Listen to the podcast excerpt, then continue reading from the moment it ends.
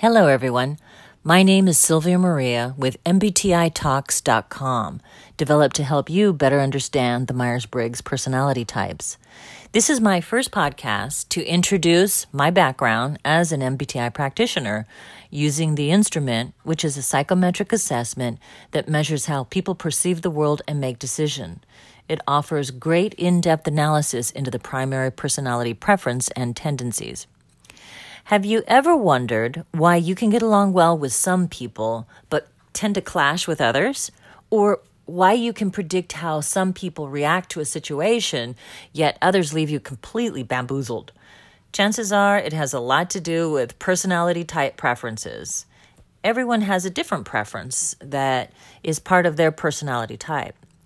So, my goal here is to help you understand how you can better understand your personality type and others' personality types in order to improve both your personal and professional relationships. So, if you have a need to relate to people, and well, we all do, this information can be invaluable in social settings, at the office, on the job, sales, marketing, you know, with clients, friends, or family, really just about anywhere that you normally connect with people. I'd like to tell you a little bit about my background. I became a certified Myers Briggs practitioner in 2000. That's when I met the MBTI certification guidelines. Uh, in my day job, I'm a degreed industrial engineer with a master's in organizational leadership and even started a psycholo- um, PhD degree in industrial organizational psychology because I wanted to merge 30 years of organizational work with my love of psychology. Once I was certified, I began administering the MBTI to government organizations. I facilitated groups and I led teams so that we could build high performance teams, improve their communication, and improve their decision making skill, skills, all in the hopes of decreasing conflict among the teams. I served as a coach for executive leaders professionally, as well as an MBTI coach personally, because those folks also had a need to want to improve their communication, their decision making skills, and decrease conflict with those that are closest to them, like their spouse, their children, you know, even siblings and friends, and of course, clients, customers, and bosses. And it was my goal always to maximize their individual and team effectiveness, and it didn't matter whether it was entry level or executive level. So, helping others understand the Myers Briggs has become my passion. You see, at an early age, I struggled and felt like a fish out of water. My brain was wired differently than key members of my family, and there were nine children, so it was a large family. I couldn't connect well or communicate, and it was just a constant struggle to be understood. And in trying to understand certain key members, it created friction, and as a result, I, I felt left out, and for the life of me, I couldn't understand why they could all relate to each other, but that I could not. So, I mean, honestly, I wondered what was wrong with me. So, question Have you ever felt like you were unable to connect to certain people, either personally or professionally? If so, I hope you find value in these podcasts. You see, when I finally learned about Myers Briggs, I finally understood my value, and that became a game changer. And it can be for you too. Because you see, once we discover our types and we become aware of how we're hardwired, then we can appreciate our value. We can then appreciate our strengths and blind spots. We can appreciate other people's value and their strengths and blind spots. And that, my friends, is what makes this life changing. So if you've ever felt misunderstood, I can help you out of it.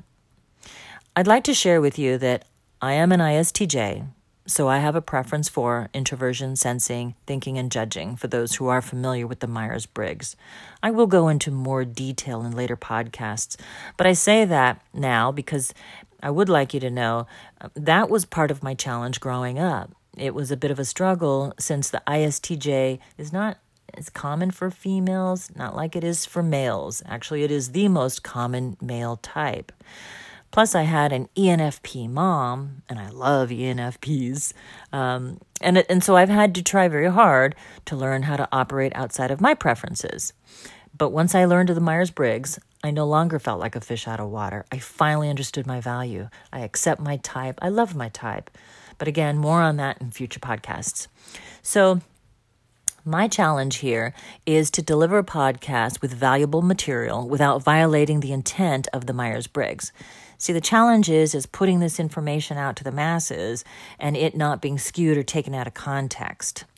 Some of the upcoming podcasts I'd like to discuss are the instrument itself, ethical aspects, taking the instrument, self reporting, Jungian theory, a little bit about the founders of the instrument, of Katharine Briggs and Isabel Briggs Meyer. I'll talk a little bit about basic type theory, a description of the four dichotomies, five facets of the four dichotomies, and maybe chat a little bit about the inferior function, because that's what helps us understand how we typically operate under stress. So the, the MBTI, it's actually a complex and multifaceted instrument, and it's going to be a challenge to find that fine line there. But you know, for so many people, it has been a game changer. And once they've discovered their personality type, for them to be able to understand their value and and that's invaluable but once they've learned of their strengths and their blind spots and others strengths and blind blind spots well that's priceless and that's when that light bulb moment comes on so bottom line folks the mbti can help improve your relationships dramatically and I can help you get there. So if you're serious about learning more, you can contact me. Well, I have many podcasts line up. Um, if you have any questions or comments, please send them. I'd love to know your type and I'd love to hear about um, a little bit about you. So, depending on the platform that you're on, you can subscribe or click your favorite here, or you can contact me at mbtitalks.com or on Facebook under MBTI Talks, or just join me on my next podcast. Okay, friends, until then, ciao for now.